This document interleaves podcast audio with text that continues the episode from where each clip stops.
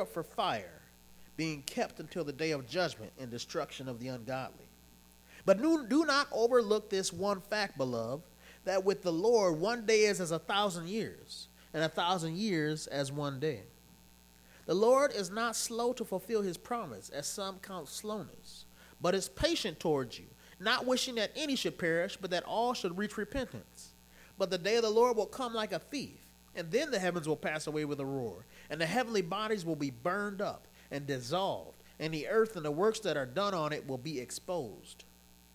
Since all these things are thus to be dissolved, what sort of people ought you to be in lives of holiness and godliness, waiting for and hastening the coming of the day of God, because of which the heavens will be set on fire and dissolved, and the heavenly bodies will melt as they burn? But according to his promise, we are waiting for new heavens and a new earth in which righteousness dwells.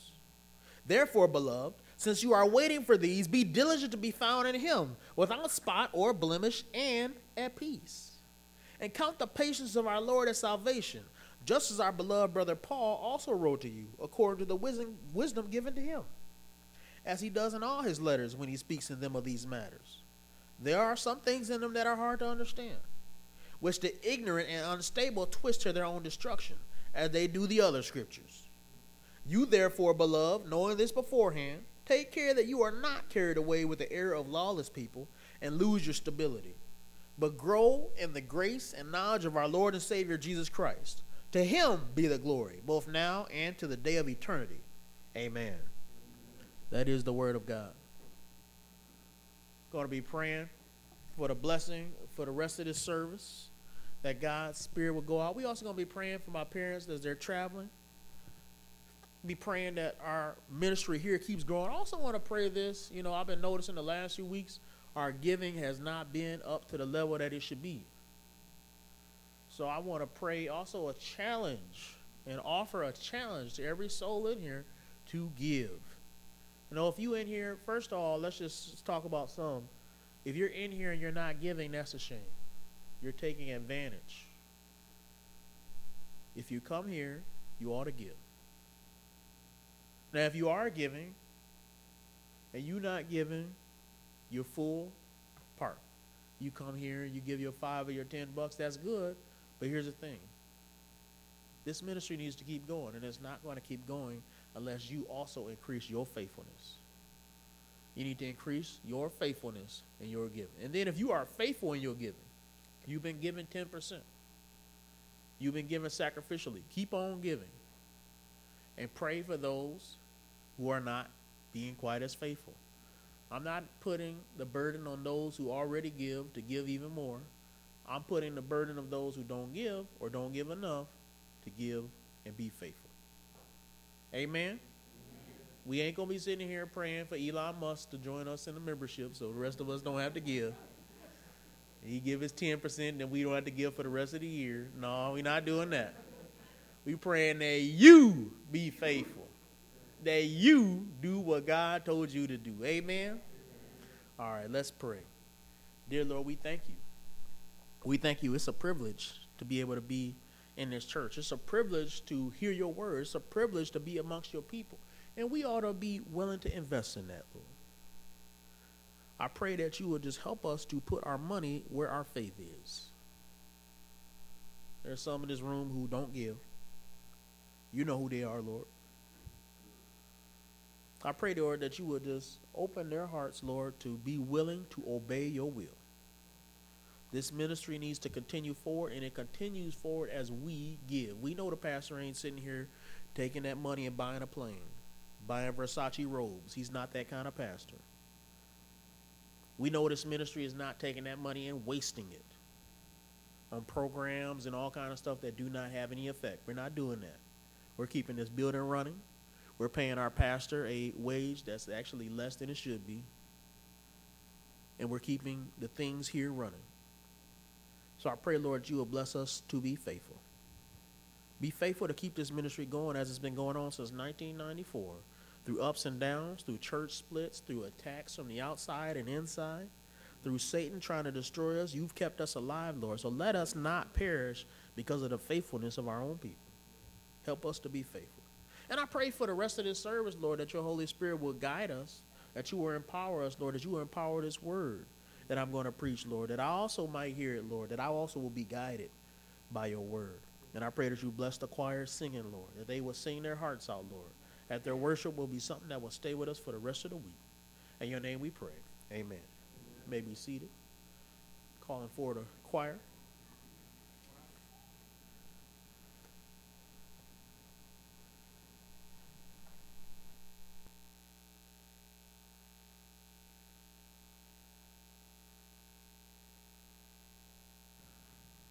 Amen.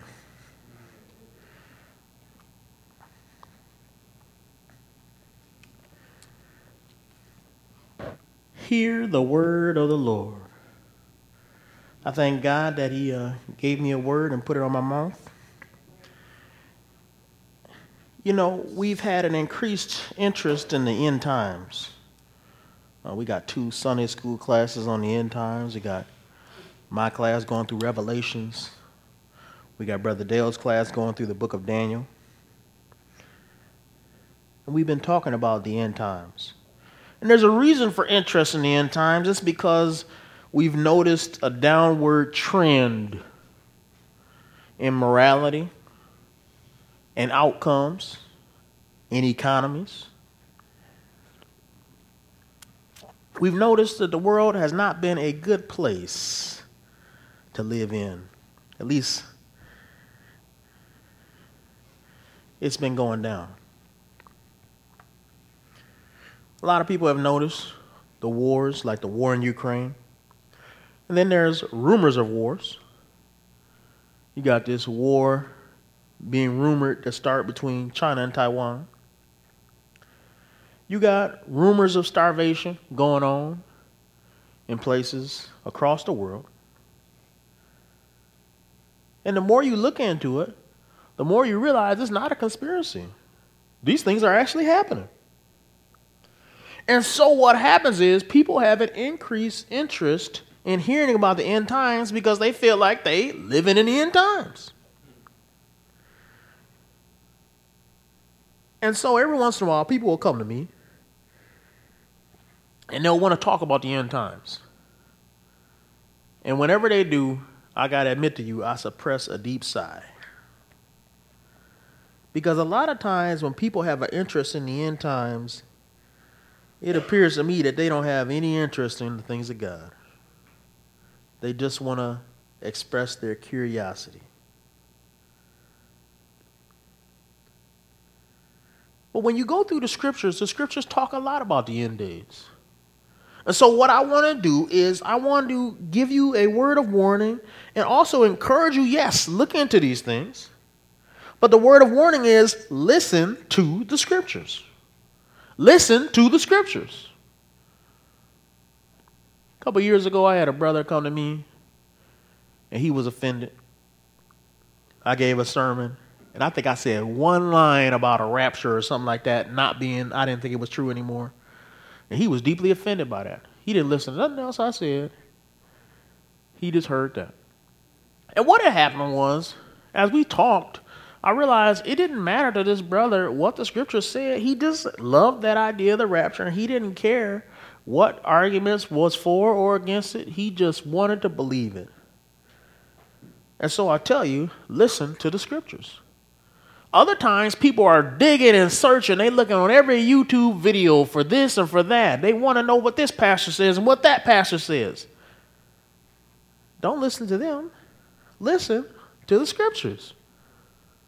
Other times, people have all these different systems of how they think the end should work, and they got seven years for that, and this separation in Israel's 49 years, and all these numbers. And at the end of the day, I say, listen to the scriptures. You know, the book of First, the Second Peter, and First Peter both focus on this theme of listening to the scriptures. In chapter one of Second Peter, he talks about being diligent to trust in the promises of God. And then God will provide an entrance to us into heaven. And right after that, at the end of chapter one and getting into chapter two, he starts talking about how God's word is the absolute truth, how it's the prophetic word is confirmed, how he heard it himself on the mountain when God said, This is my beloved son, listen to him. And then Peter got downright mad because he started talking about these false prophets, these false teachers. And he was angry and he was saying in so many words that God's word is the truth, but false teachers will deny it and its author. But God knows how to deal with them. God knows how to deal with them. And coming on the heels of dealing with these false prophets, understanding the truth of God's word, he gets into chapter 3 and he starts discussing the end.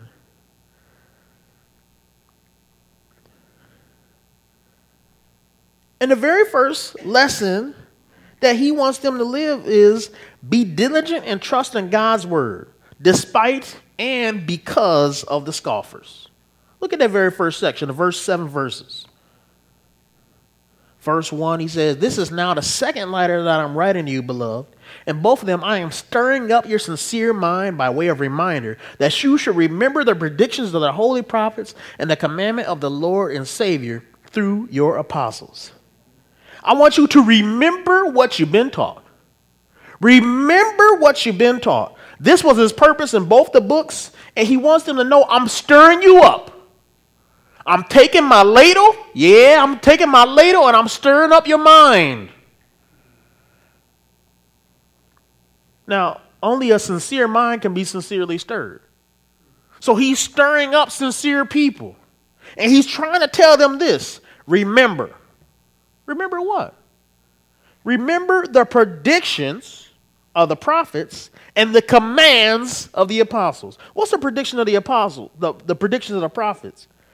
That is the Old Testament. Remember the Old Testament teachings. Remember how they look forward to what? To Christ's return. Look at the commands of the New Testament. That's how he calls the New Testament. He just calls them the commands of the apostles. And what is it described as? It's church. The church is commanded to prepare for Christ's return. Because all scripture points to the return of Christ. I want you to listen to this series of passages Deuteronomy 18, 18. I will raise up for them a prophet like you from among their brothers, and I will put my words in his mouth, and he shall speak to them all that I command him. And whoever will not listen to my words that he shall speak in my name, I myself will require it of him. Psalm 110, 5. The Lord is at your right hand. He will shatter kings on the day of his wrath. Isaiah 2:11. The haughty looks of man shall be brought low, and the lofty pride of men shall be humbled, and the Lord alone will be exalted in that day. Joel 2:31. The sun shall be turned into darkness, and the moon to blood before the great and awesome day of the Lord comes. Amos 5:18. Woe to you who desire the day of the Lord. Why would you have the day of the Lord? It is darkness, not light. Acts 2:20. The sun shall be turned to darkness, and the moon to blood, before the day of the Lord comes, the great and magnificent day. 1 Thessalonians 5 2. For you yourselves are fully aware that the day of the Lord will come like a thief in the night. All of God's word speaks of the end days. It all speaks to that. It all points to that. In the Old Testament, they call something, they say, the day. And if I, you listen to the passages that I read, you'll notice there's one passage, and I could have pointed out way more than this. One passage from the books of Moses, the first five books. I got the Psalms. I could have did so many Psalms. But I mentioned the Psalms. I mentioned the major prophet, Isaiah. I mentioned a minor prophet, Joel. I mentioned Amos, who's also a minor prophet. I looked at the apostles' writings, Acts. And then Paul's writings, First Thessalonians. My point is that all the scripture speaks to this. So when Peter says, remember the scriptures, he is pointing to you something. Something that we often miss that scripture is pointing us to a day.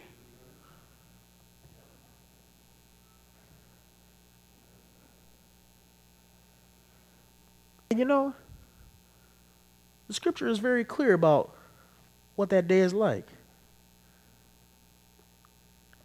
He's telling us this. That day is inevitable. That day is something that all of Scripture preach about because it is our focus. It should be our focus. It's not an object of curiosity, it's a topic of certainty. Look at verse 3 and 4. He says, knowing this, first of all, that scoffers will come. Scoffers to come. The scripture predicts this. I want to look at another series of passages. And this is just from the Old Testament prophets. Look, these are all about scoffers. He says, Isaiah says, Look at those who say, Let him be quick. Let him speed his work that we may see it. Let the counsel of the Holy One of Israel draw near, that let it come that we may know it. They're talking sarcastically to Isaiah. They say, Ooh, if you so good, let him do it now. Jeremiah 17, 15. Jeremiah is complaining to God. This is what he says Behold, they say to me, Where's the word of the Lord? Let it come. Ezekiel 12, 22. God is speaking to the prophet. He says, Son of man, what is this proverb they have about the land of Israel saying, The days grow long and every vision comes to nothing? Whoa, they was talking some bold stuff. They were saying, Man, you talking all that stuff, Ezekiel, but we haven't seen it come true yet. Malachi 2:17. Malachi says, "You have wearied the Lord with your words." But you say, "How have we wearied him?" By saying everyone who does evil is good in the sight of the Lord and he delights in them, or by asking, "Where is the God of justice?" Scoffers will come. That's the very first prediction that you got to know, and it proves the scriptures to be true. Scoffers are going to come. What is a scoffer? A scoffer is somebody who attempts to undermine the teachings of God with their mockery. Right? They don't necessarily always have a solid argument, but they like to make fun and poke fun and put shame on God. Think about when the prophet Elisha was walking around and what they say, go on up, you bald head, right? And we laughing at that. Why we laugh? Because they making fun of his bald head, right? And we all know that's a little bit funny, but are they, are they saying your prophecies don't come true? They didn't say that. You don't do miracles, Elisha? They didn't say that. I can give a point by point refutation of every argument you've made, Elisha? Nope. You got a bald head. Right? They want to make you laugh at the things of God. And what happens when you laugh at it? You feel a little bit ashamed and sheepish that you believe it, right? That's what they want to do. And they ask questions like, is the Lord really coming back? You know, the Lord promises back in, you know, 27 AD, and it's soon going to be 2027 AD. When is this all going to come true? I was in a philosophy class when I was in college, and they said, you know, Paul was preaching like the Lord was going to return during his lifetime. 2,000 years done passed. He still ain't returned. That's what they said.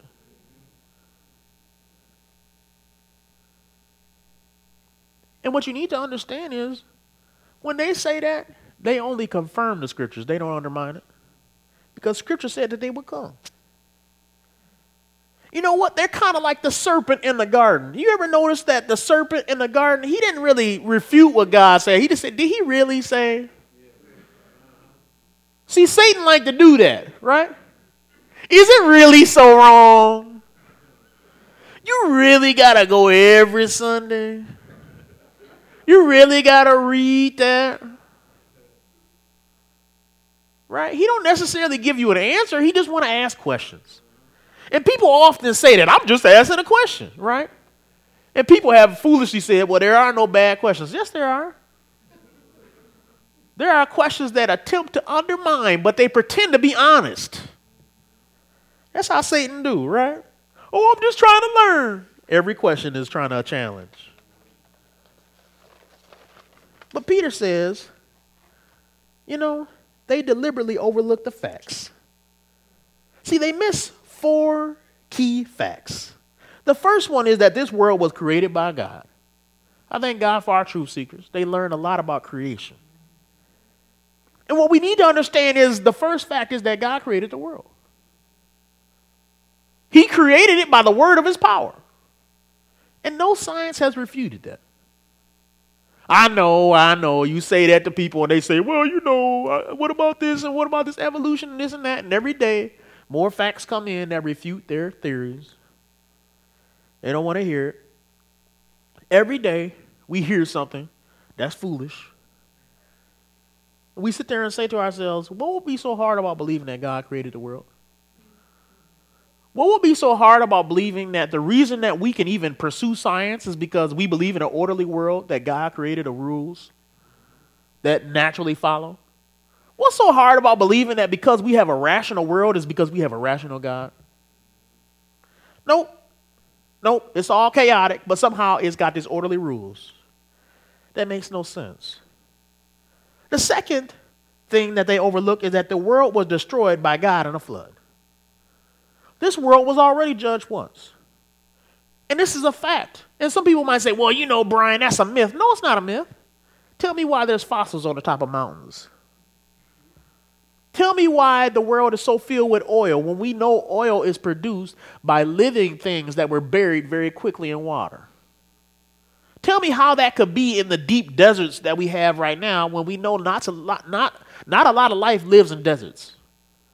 But you dig deep enough in the deserts in the Middle East and you find tons of oil. Does that mean a lot of life was living there once? And it was buried very quickly? I was watching a nature show and they talked about all these woolly mammoth fossils that we have. We know why they happened. All these woolly mammals tried to make a bridge across the river. So one of them died on purpose and then the other one died on top of him and they all kept on dying to make a bridge so one of them get across. And that was their theory. And I said to myself, you know, what animal is acting like that today? Why is that plausible to you to even say that? How could you say that with a straight face? Right? I remember, you know, somebody would say something stupid back in the old cartoons, back in the day, old cartoons, they don't they banned these long ago, right? And the old cartoons, somebody would say something stupid and they have, you know, they'll turn into a circle and it'll say Jack A on there, right?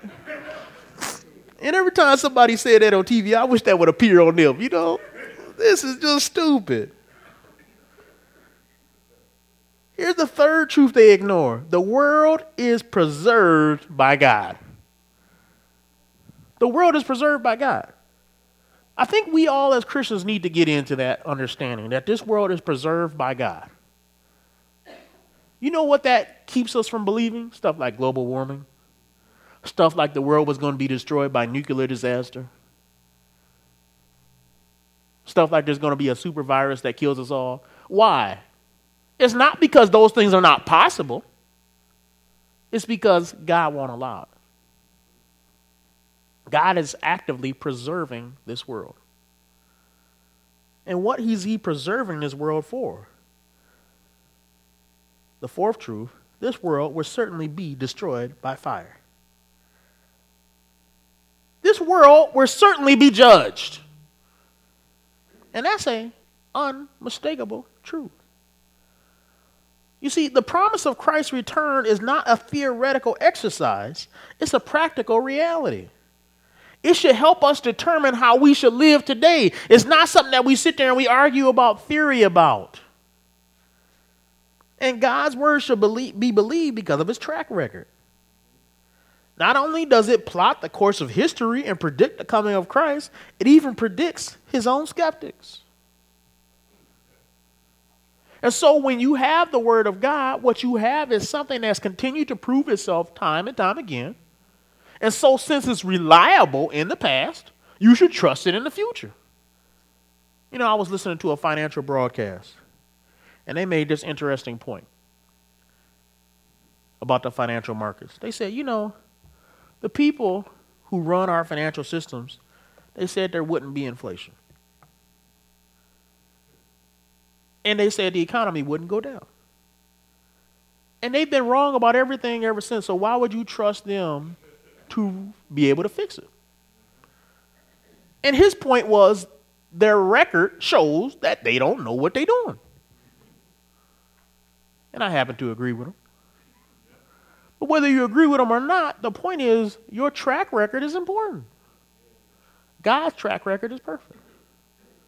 He predicted the flood will come, and the flood did come. He predicted that Israel be destroyed, and Israel was destroyed. He predicted that Christ would come, and Christ did come. Now he's predicting that he will return. And so, what should we do? Oh, you wrong. If you think he's wrong, you will be a fool. You will be a fool. I don't doubt somebody that's right nine out of nine times when they give me their 10th prediction. Now, the next question we got to ask is this I get you, Brian. I get what you're saying. God will return, and He's going to judge this world. I get that. But why hasn't it happened yet? We was asking this in Sunday school, right? Sister Katrina was asking that. She, in, a, in a way, she was asking that. Why hasn't it happened yet? Or when will it happen? And Peter answers that question. He says, Do not overlook this one fact, beloved, that with the Lord, one day is a thousand years, and a thousand years is one day. You got to understand this. There's three things about timing that we need to understand. He says, first, don't overlook this. Right? Don't be like those scoffers and overlook God's perfect track record. Don't be like that. Don't ignore the facts. The first truth is this God sees history as a broader scope than we do. He says a thousand years is like a day. God sees time in a way broader scope. God's plans are way more complex than our plans could ever be. You know what? If I plan something for three days, it's a hard thing for me to make that happen. But God is planning all of history. He sees things at a way broader scope. But then there's another detail, and a lot of people miss this. He says, one day is a thousand years. God sees things in finer detail than we ever see. He's the perfect artist. You know what happened with artists? Artists, a lot of times, when they draw something, they sometimes will not put as much detail in things you don't pay attention to. But think about the fact that God created the world, and before there was even a microscope, He already had built atoms and built a little electrons around atoms. And everything in the world that we see is built out of atoms. And smaller things than that, God has built. In other words, God has put detail in things where we will not even look to see that detail. But he put it in just because he's the perfect artist. Somebody might say, well, you know, what's going on under the ground? Underneath our church, where nobody will ever look, there's animals living under there. Little worms digging, little tunnels, little details, little rocks. Every grain of dirt is uniquely drawn by God because he sees things in finer detail than we'll ever see. And at the same time as he counts every little hair on every one of our heads, he also knows the population of the whole world. God sees things in finer detail, and he sees things in wider scope than we ever could. That's the first truth. The second thing is that God is not slow, he's patient. God is not slow, he's patient. He says, The Lord is not slow to fulfill his promise, as some count slowness, but is patient towards you, not wishing that any should perish, but that all should reach repentance. There's two ways of taking this, and they both are true. One way of saying is that God is holding back that day, even though He is angry, even though He wants to judge this world, He's holding back that day out of mercy for more people to be saved. But another way of looking at it is He's holding back that day till that last soul that will be saved is saved. And when that last person is saved, he says, I'm done. No more need to show mercy. No more need. They over there killing my saints, doing everything they want to do. I've given them plenty of warnings. All the people that's going to be saved, they're going to be saved. It's done now. Here's a third truth God is patient, but his patience is not infinite. His judgment will come with surprising suddenness and intensity. He says, But on the day the Lord will come like a thief, And then the heavens will pass away with a roar, and the heavenly bodies will be burned up and dissolved, and the earth and the works that are on it will be exposed. You see, God will warn us, but when He does what He does, it's still going to be shocking and surprising. God could say, now it's going to be shocking and surprising for two reasons. One is because the immensity of God's power is just breathtaking to behold. But the other reason is because some people don't trust the word of the Lord. God can show up on CNN and say, I'm going to be there tomorrow at 7, and when 701 comes, people going to be surprised when he's there. Because some people don't trust the word of God. And so they'll always be surprised by his judgments, no matter how much he predicts what he's going to do. He always gives warnings, but they're not always heeded. But the other reason it's surprising is because of just how breathtaking his power is, and when he does it, it just happens. You know, creation, you know, Genesis 1 is shocking in a lot of ways. He said, Let there be light, and then all of a sudden it was. That's shocking. Let there be a sun, all of a sudden there's a sun. You know how big the sun is? But he just said, Let there be a sun, and there just was one. The sun is not only big, it's of immense complexity. Can you make a fire that won't go out for thousands of years? That's what the sun is. It's just a machine that keeps on burning just to provide light for us.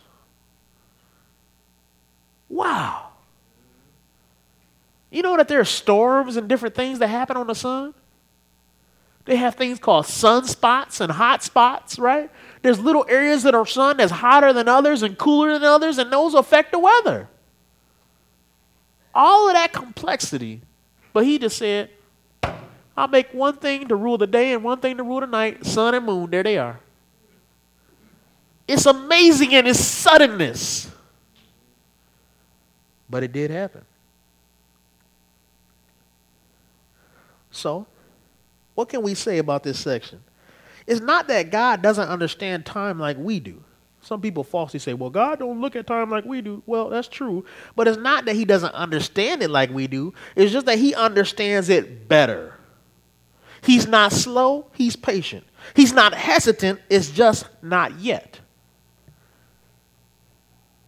But then look at verse 11 through 13. It's the consequences of the Lord's return. He says, Since all these things are thus to be dissolved, what sort of people ought you to be in lives of holiness and godliness, waiting for and hastening the coming of the day of God, because of which the heavens will be set on fire and dissolved, and the heavenly bodies will melt as they burn? But according to his promise, we are waiting for new heavens and a new earth in which righteousness dwells. If all this will be dissolved, and you know, and I was thinking about this almost as an, an investment strategy. What if you knew that something would go to zero? Would you put your money in it? I wouldn't. If you know this world is going to be dissolved, should you put all your money in this? Should you put all your energy in this world? God is telling you it's going to zero. How should you invest? He says, What kind of holiness or godliness should you have knowing that these things will be dissolved? How holy should you be? Right? Should you try to measure it out? Uh, I'll come a little bit. Yeah, I'll give $3 in the offering. Is it worth enough for you to give your all? He says, Are you hastening today? Hastening the day. And another way of putting that is, Are you going to warn people to flee from the wrath to come? Are you going to warn people that the fire is coming? Do you take it seriously? You know, we've been going through the plagues on Sunday morning. And my father has been doing some great sermons on that. And you notice that one of the plagues had some hail coming down, and it was some people who heeded God's word and they brought their people out from the outside because they took God's word and took it seriously. Some people didn't. And guess what? Lots of people died because of that. Are you taking God's word seriously? He said it's going to be worse than a hell. it's going to be hell. Are you taking his word seriously to warn other people? Or are you just saying, well, they believe what they believe and I believe what I believe? Is it really that casual to you? Then he says, Will you trust his promise? He says, But according to his promise, we are waiting for new heavens and a new earth in which righteousness dwells. Are you trusting in his promise? Do you trust that God will remake this earth?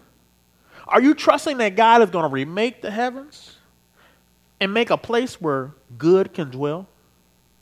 Will you turn on the news? Do you say to yourself, Milwaukee might be done for, but I want to live in a better city? I want to live in a city where I don't have to worry about who wins the next election. I don't have to worry about the ads on TV. I don't have to worry about being scammed or if I bought a Kia and the Kia boys. I don't have to worry about when the light turns green, should I still go or not? I don't have to worry about my kids crossing the street and somebody not stopping. I don't want to have to worry about sending my kids to school and they teaching them that a boy could be a girl. I don't want to have to worry about these things. One day, one day, the Lord will make a home fit for us. And so, the message of this section is this Jesus' return means we must change who we are. We must have a sense of urgency and seriousness because the reality of this judgment. You know, a lot of people say, well, God will accept me for who I am. You know, there's some truth to that. You come to church, you could be anything, and we will receive you. But God's work is transformational.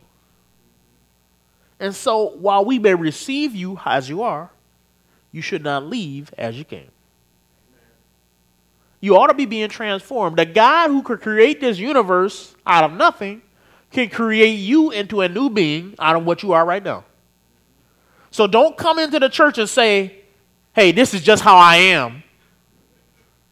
Because I will agree with you and say that is how you are. But what is God making you? Oh, I just got lust. I always been like that. That's true. How is God going to make you to be a chaste man? Oh, you know, I'm gay. Well, how is God going to make you not act on those impulses? Oh, I'm a drunk. How is God going to make you be sober minded, self controlled, dignified, sound in faith and love and doctrine? How is he going to transform you is what I want to see. How can I see the proof that God acted on you instead of you just being the same old guy? Because if you are the same old guy, God didn't do nothing to you. I'm sorry to say. See, the people I met, they're not the same when they meet God.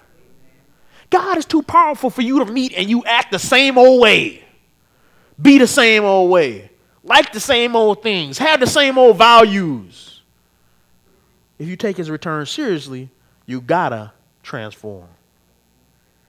And then look at this last section. Be diligent. You know, I could have put some more hip hop spin on these sections.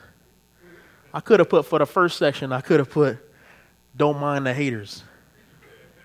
And for this last section, I could have said don't get it twisted. And you know, I'm going to say that the reason I could have said don't get it twisted is because he first says, be diligent, right? And he's telling them to work. But then look at the things that they could possibly twist. In verse 15, he says, And count the patience of our Lord as salvation, just as our beloved brother Paul also wrote to you according to the wisdom given to him, as he does in all his letters when he speaks in them of these matters. There are some things in them that are hard to understand, which the ignorant and unstable twist to their own destruction, as they do the other scriptures. You therefore, beloved, knowing this beforehand, take care that you are not carried away with the error of lawless people and lose your stability. But grow in grace and knowledge of our Lord and Savior Jesus Christ. To him be the glory both now and the day and to the day of eternity. Amen. He says first, be diligent and work. He says, be found in him, inside him. You know, there's a lot of people who have this false belief, and I meet them every day. They think they can follow God and not be in his church. How you going to be found in him when you're not with his people? You know, he says, be found in him in purity and in peace. How you going to be at peace by yourself? That's not peace. He's not calling you to be at peace at home. He's calling you to be at peace in the church. He's not calling you to be pure by yourself. He's calling you to be pure as you deal with other saints in the church. He says, count the patience of God as salvation. Don't twist God's patience into acceptance of your lifestyle. It's an opportunity to repent. He says, pay attention to the scriptures. Don't twist Paul's writings, even though they may be difficult, into suiting your own ends. If you don't understand it, just admit, I don't understand it. Brother, I was reading through the book of Romans and it was hard for me to get. Amen, brother. Romans is hard. Let's work on that together. Brother, I was reading through the book of Revelations and I had to admit it was, whew, it was tough. Brother, I went to Brother Dale's class before I went there. I, I, was, I was afraid to go through the book of Daniel, especially towards the end. I didn't know what I was reading. Well, praise God for you, brother. Let's wrestle with that together. There's an element of Christianity that involves wrestling with God. And guess what? Sometimes that wrestling does not produce answers. Now, what I'm saying is a hard truth, but I'm preaching. When I tell you that, I'm preaching. God doesn't always provide answers. Sometimes, though, the process of wrestling is what he wants. that process of struggle. You know, Jacob wrestled with God. And after he got done wrestling with God, he was wrestling with God because he didn't know if he should go see his brother or not. He didn't know what he should be doing or not. He didn't know if he did the right thing or not. And you know, God didn't give him no answer. He just wrestled with him. And that happened to give an example to us that sometimes God wants us to wrestle with him. He wants us to struggle because Christianity is not meant to be easy. It is meant to be a challenge. But by that struggle, we become refined and we become someone new. And at the end of that wrestling match, what did he do? He gave him a name. He gave him a new name. And the symbol of a new name is to say, you became a new person. And sometimes it's worth wrestling with God because He will give us a new name. So he says, don't follow the lawless. Those who refuse to submit authority. I'm giving examples, and uh, maybe it's going to make somebody mad, but that's okay. Don't listen to people who don't go to church. Don't, people, don't listen to people who are not submissive to their parents, to their husbands, to the rules. Don't listen to deviants. What do I mean by deviants? Deviants are people who take things that are good and twist them into something that's bad. Because if you do, you'll lose your stability. He says, grow instead. The whole point of this passage, this last section is be diligent in the things of God and put your goals last and put His will first. Now, if you look at chapter 3 as a total, what he's talking about is external enemies, right? He's talking about scoffers. And in chapter 2, he's looking at internal enemies, false preachers. And then in chapter 1, he's looking at spiritual enemies. He's saying, add to your faith this, add this, add this, so that you might grow. And the whole point of this book is God's prophetic word is true. So be diligent to keep it and watch out for those who pervert it or oppose it. Listen to the word of the Lord because it's true. Now, just a few points of application before we close. You know, this passage preaches against complacency and scoffers. It preaches a sense of urgency. It teaches us to ignore those who try to undermine the work of God, not with their arguments, but just making fun of it. This passage teaches us not to twist the things of God. A lot of times when I hear studies in the last days, I just hear people twisting things to promote their ideology. And I've come to this conclusion that any study of the last days that does not focus on practical living is just a vain exercise. Because God always talks about his coming for a reason. Why did he come? He's coming to judge the world. So, since he's coming to judge the world, what did Peter say? What kind of persons should we be? That's practical. He's not saying, oh, yeah, so now I can say it's going to happen in 2035. Buy my latest book. The third application is don't misunderstand God's timing. You know, it's true of the end, but it's true in everything else in your life too. You might be in here waiting for a wife or waiting for a husband. God's timing is not your timing. You might be waiting for a child or not waiting for a child. God's timing is not your timing. You might be waiting for somebody to listen to God's word finally. You might see God moving in them, but you don't know why it's taking so long. Trust God. You got to ask yourself who knows better, me or him? The fourth point of application is be diligent, grow. I've noticed that when throughout this book, there are several parts where he says something along the lines of be diligent in God's word. And the biggest thing about the end times is it should make us work so that we come to that day worthy. I think the fifth point is the world is in God's hands. He got the whole world, right? In his hands. That kid song, but that's so true. We scared about the future because we think about the world being in somebody else's hands. But it's in God's hands. And so we ought to trust in him. It might be scary what he's going to do, but ultimately, what does Scripture say? He works everything for our good. Remember the Scriptures. Remember the predictions of the prophets and the commands of the apostles and who they point to. Jesus said, This is all scriptures speak of me. All scriptures point to the ministry of Christ. And lastly, look at Jesus. Jesus' return is the main thing in focus. You know, a lot of sermons focus on Jesus on the cross. That's not bad to focus on that, that's a good thing. But this one is focusing on Jesus' return, which is just as important.